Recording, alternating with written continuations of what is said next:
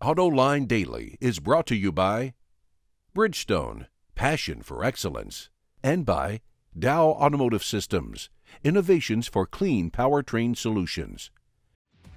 This is Autoline Daily for February 8, 2011, and now the news. Well, we're not exactly singing Happy Days Are Here Again, which was one of the hit tunes during the Great Depression, but things are definitely looking up. Consumer credit is going up, meaning more consumers are able to get loans. Bloomberg says credit increased by more than $6 billion a month ago. Economists expected it to only rise by 2.4 billion, and undoubtedly, a lot of that credit will go towards buying new vehicles. And that's especially good news for the people who make those vehicles. The Detroit News reports that General Motors will likely pay its hourly workers in the U.S. a bonus of more than $1,800, the highest profit sharing checks they have ever received.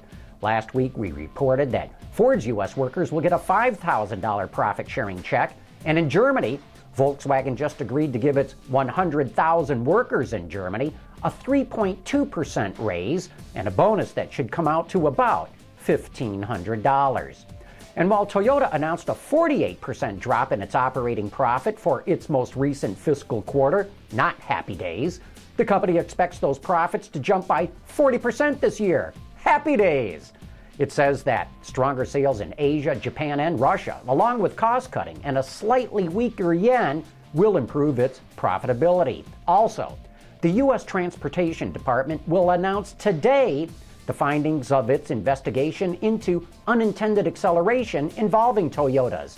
As we've been predicting here at Autoline for nearly a year now, Toyota will be cleared of mysterious electronic gremlins causing its cars to suddenly accelerate out of control. And if we're right, Toyota is going to get a big public relations boost that will bring more customers back into its showrooms. Some things never change and the Chevy Impala is one of them. With a pushrod V6 under the hood and a four speed automatic, it's a throwback to simpler times, like the 1980s. But according to Autoblog, this full size sedan was slated to receive a ground up redesign for 2013. Unfortunately, the planned makeover has been postponed for another year. The Impala will continue to use GM's vintage W body architecture, which on the automotive fossil record is nearly as old as Ford's Panther platform. Taking the sting out of this delay, the company is making some important improvements ahead of the firewall.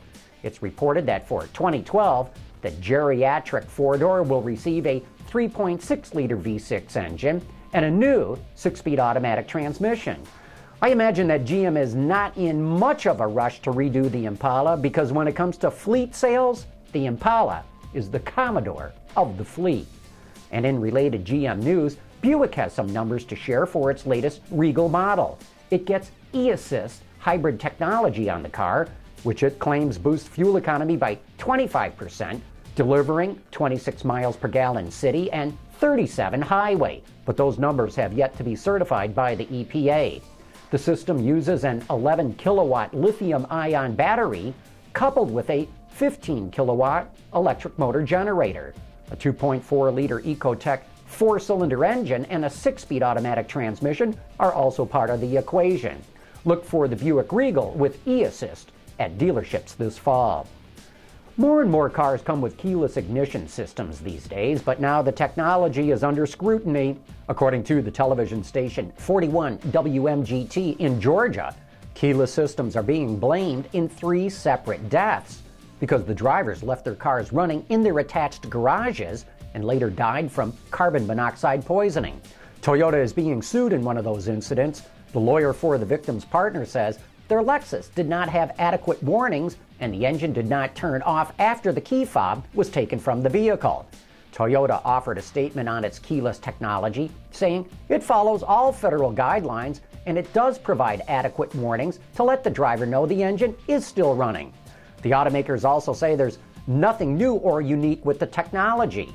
NHTSA is now considering creating more standardized rules for keyless ignition. And you know, I've never left the engine running, but I sure do walk off and leave those key fobs in the cars all the time.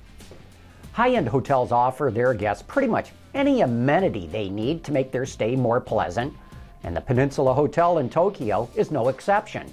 It's offering its guests who stay in suites a chance to tool around in complimentary Mini Cooper S Clubmans as part of its concierge service. The service allows guests to be driven around by a chauffeur within a 10 kilometer radius of the hotel. The custom made minis feature a tailor made rooftop box, a mini fridge, and an iPhone. Each car also includes a custom illuminated logo of the hotel on the door sills, leather finishing, and signature Peninsula green livery. The two minis join the hotel's vehicle fleet that already includes Rolls Royce, BMW, and Audi. Coming up next, we'll take a look at the new 2011 Ford Explorer, back right after this. Introducing Bridgestone's third generation of run flat tires with groundbreaking new Bridgestone technologies. Bridgestone run flat tires offer improved ride comfort, lower rolling resistance, and improved wear while giving you the peace of mind and comfort you need. The Explorer is one of Ford's most popular vehicles in its lineup. Sales were up over 15% last year, and it has 96% name recognition in North America, trailing only the Mustang and F 150. So it was no small matter when the company introduced the all new version, and Seamus McElroy filed this report.